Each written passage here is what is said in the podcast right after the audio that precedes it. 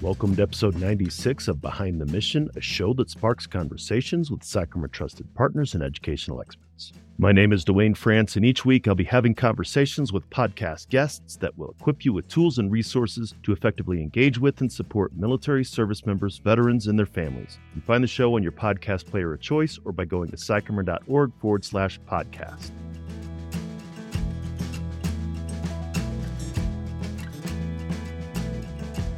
Thanks again for joining us on Behind the Mission. Our work and mission are supported by genuine partnerships and sponsors who also believe that education changes lives. Our sponsor this week is PsychArmor, the premier education and learning ecosystem specializing in military culture content. PsychArmor offers an online e learning laboratory that's free to individual learners, as well as custom training options for organizations. On today's episode, I'm having a conversation with military spouse Mary Redding, co founder and founding president of the Military Spouse JD Network an advocacy organization that works towards licensing accommodations for military spouses in the legal profession, including bar membership without additional examination, as well as network opportunities with other military spouses with a Juris Doctorate degree. Mary is a government affairs executive with diverse private sector, nonprofit, and public sector experience. She has mentored rising stars in business, in the military community, and in government through the creation of the CXO Fellows Program and Homefront Rising. In 2018, Mary was selected as a presidential leadership scholar, building a bipartisan community to solve our nation's most important problems. You can find out more about Mary by checking out her bio in our show notes. So let's get into my conversation with her and come back afterwards to talk about some of the key points.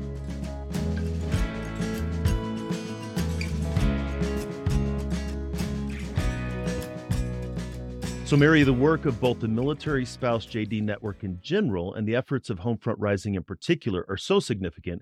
But before we talk about them, I'd like to hear more about you and why this work is such a passion for you.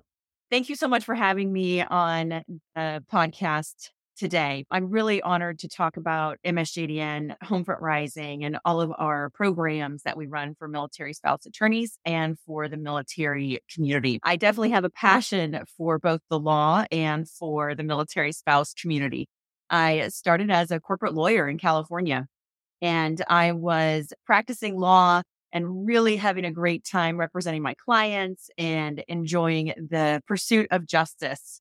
And then I met and fell in love with a guy in the Air Force. Never in my wildest dreams did I think I'd go from being a corporate lawyer, attending to large issues, representing board of directors and employees, to being unemployed. Mm. So we found ourselves moving frequently. He was active duty Air Force at the time. To keep the very long story short, went from active duty to the Air National Guard and we moved 11 times in the 14 years he was serving. So, as you can imagine, having a license, passing the California bar was no small task. California was one of those states that has no reciprocity with any other state.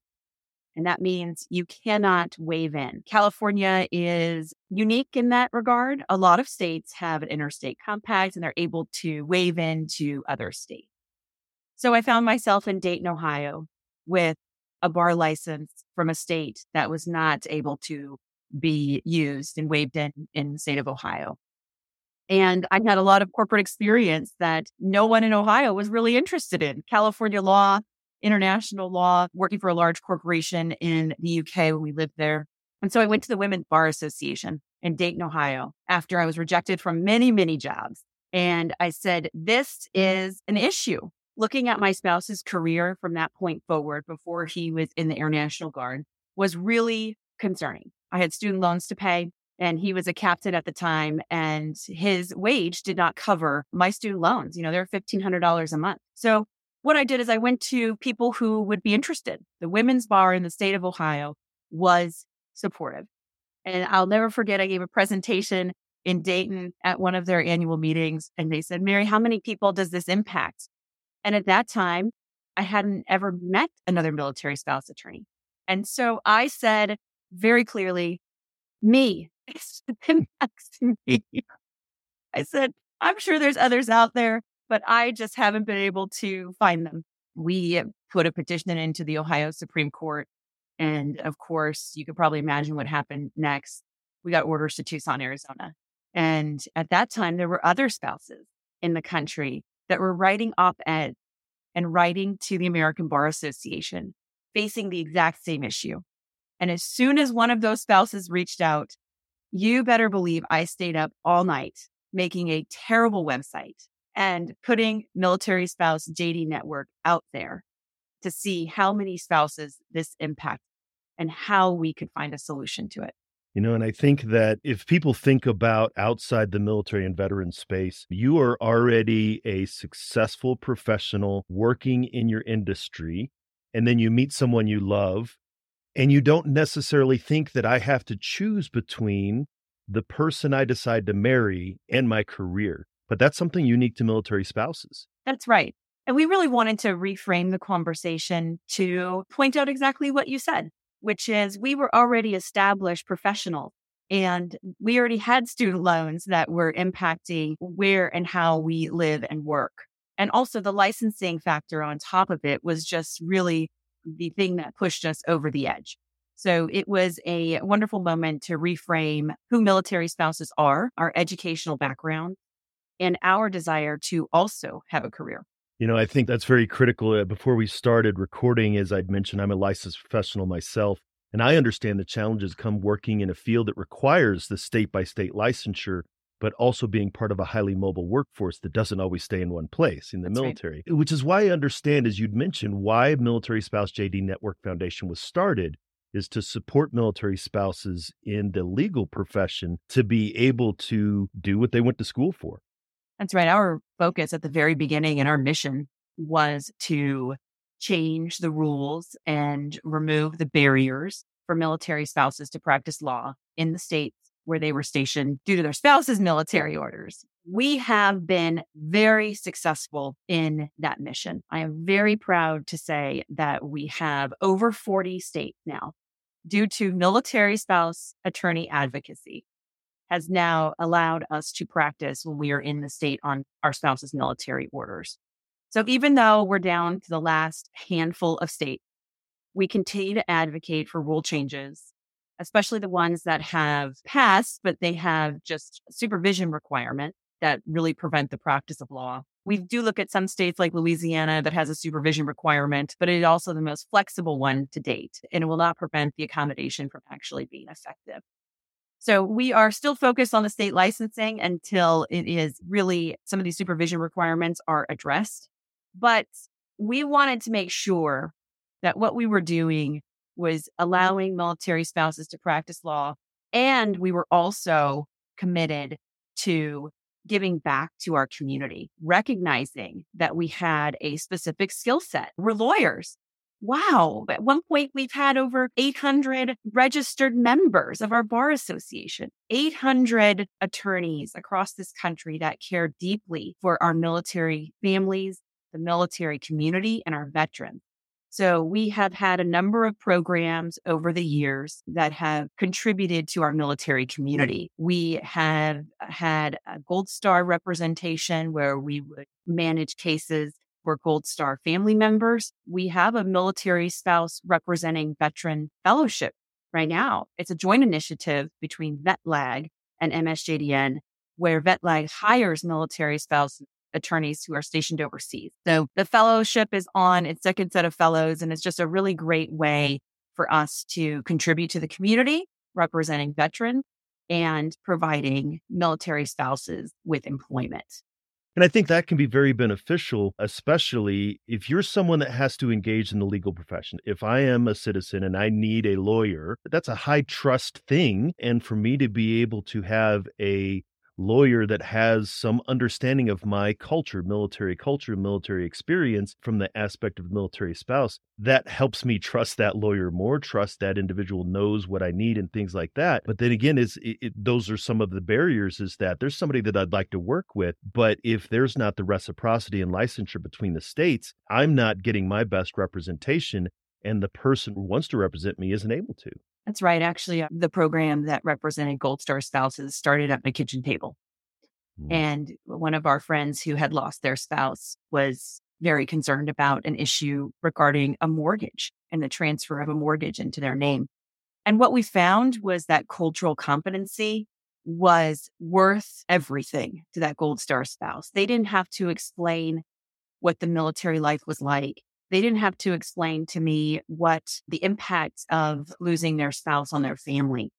And we were able to see the ability and see the effects of that cultural competency on the spouse, reducing some of the stress. They didn't have to explain to a large law firm the importance of just transferring a name. So it's really been an honor to be able to contribute back to the community in that way. And I think that's very critical. And again, if we didn't have the ability to be transitory, so to speak, or to be able to transfer those licenses, then that that option wouldn't be available. Now, an additional part of the work that MSJDN does is to support military spouses in advocacy and civic engagement through Homefront Rising. It's a program that MSJDN supports. Why do you think it was important to get involved in supporting military spouses to share their voices in the political arena?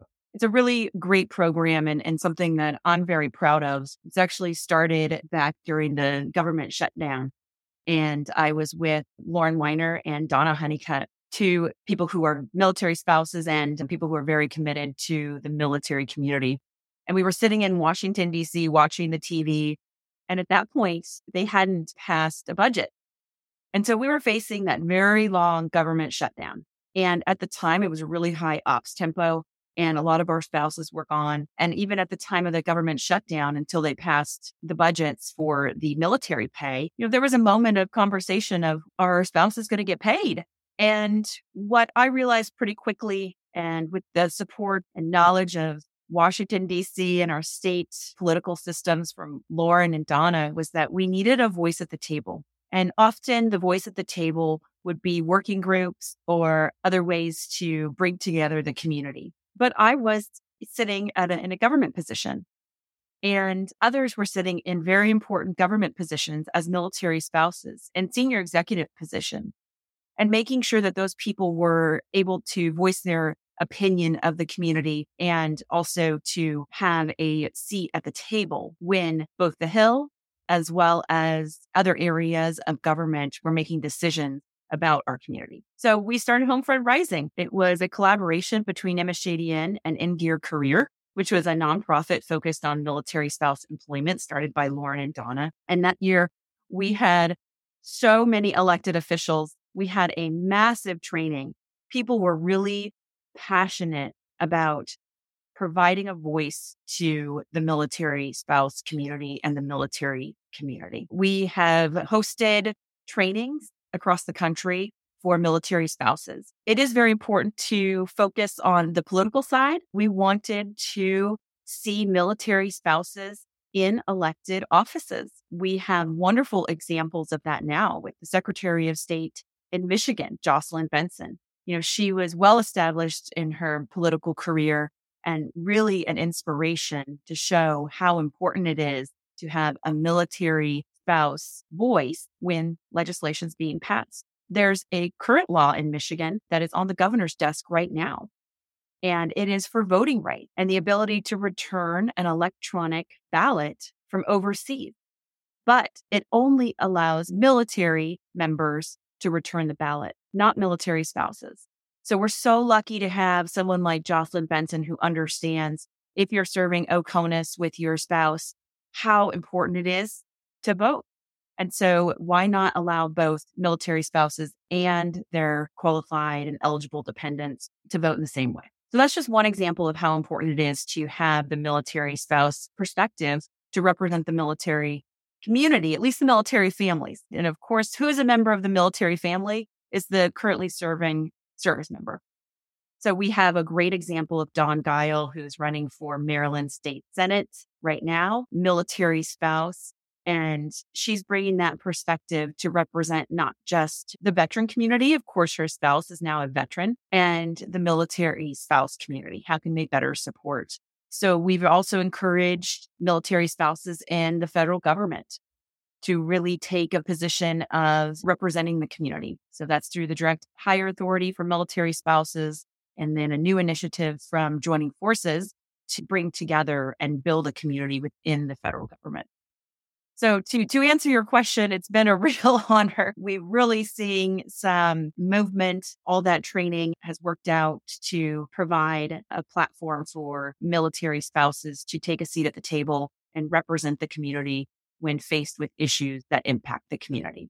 You know, I, I, think that is critically important. A colleague always says that decisions are made by those who show up. And not just necessarily that, but decisions are made by those that are allowed to be at the table or find themselves a place in these conversations. And a lot of times, military spouses may think that the restrictions that may be on my active duty service member when it comes to civic engagement apply to me as well. And that's not the case. That's right. You're absolutely correct the same restrictions do not apply to military spouses. We are citizens and we are allowed to speak out on issues of importance to us. Of course, the service members do have some restrictions, and those of us who've served in the government, I was a senior executive, we do have restrictions as well on our political activity. I'll say restrictions and guidelines. And military spouses who are able to and don't fall into those categories are able to speak out for our community. You're absolutely correct.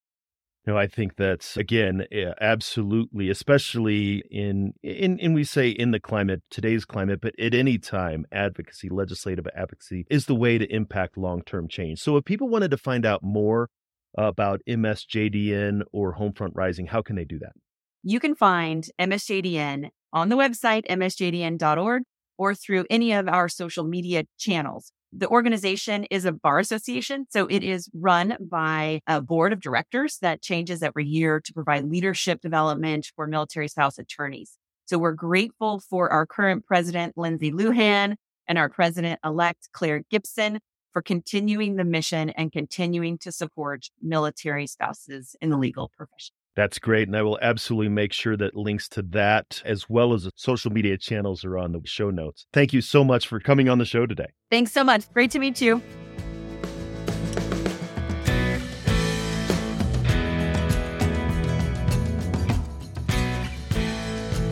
Once again, we would like to thank this week's sponsor, PsychArmor. PsychArmor is the premier education and learning ecosystem specializing in military culture content PsychArmor offers an online e learning laboratory that's free to individual learners, as well as custom training options for organizations. You can find out more at psycharmor.org.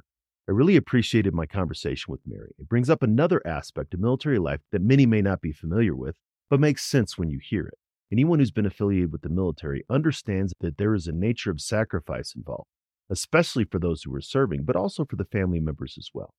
We've shared the family sacrifices before, and they're well known separation from family of origin, frequent moves, patchwork educational opportunities for children, reduced or non existent employment opportunities for spouses.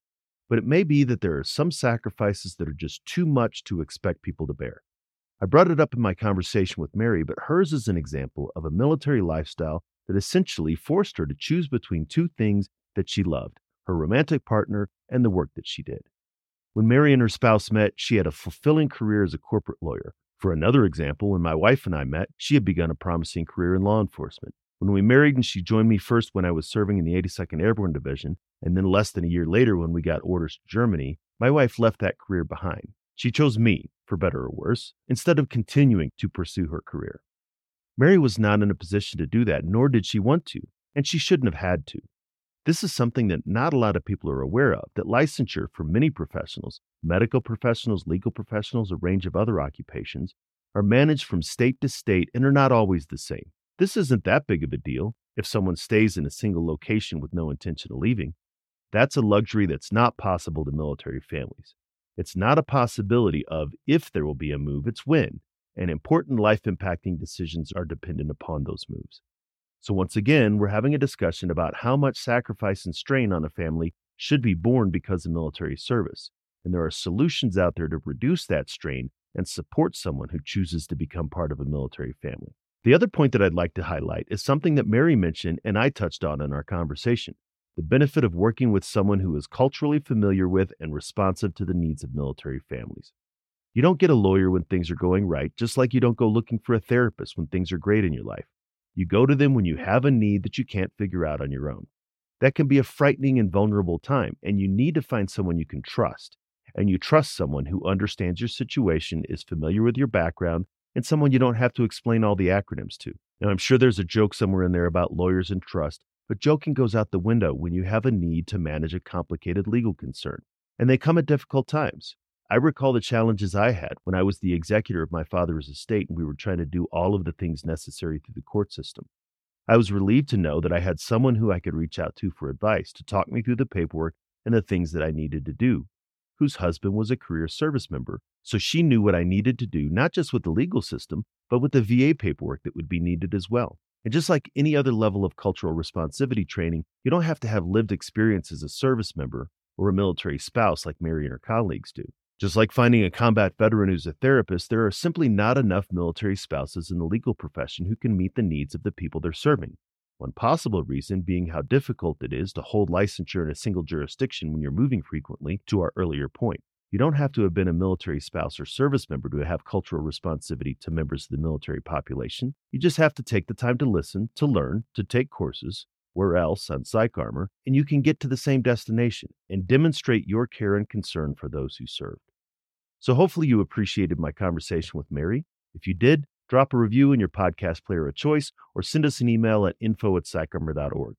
We always appreciate hearing from listeners both feedback on the show and suggestions for future guests. For this week's PsychArmor Resource of the Week, I'd like to share the PsychArmor course, Legal Issues and Documents Caregivers Need. This course provides ideas for the kind of legal issues a caregiver will want to be aware of, what conversations to have with your service member or veteran, and what documents caregivers might need to have handy for long term care. You can find a link to the resource in our show notes.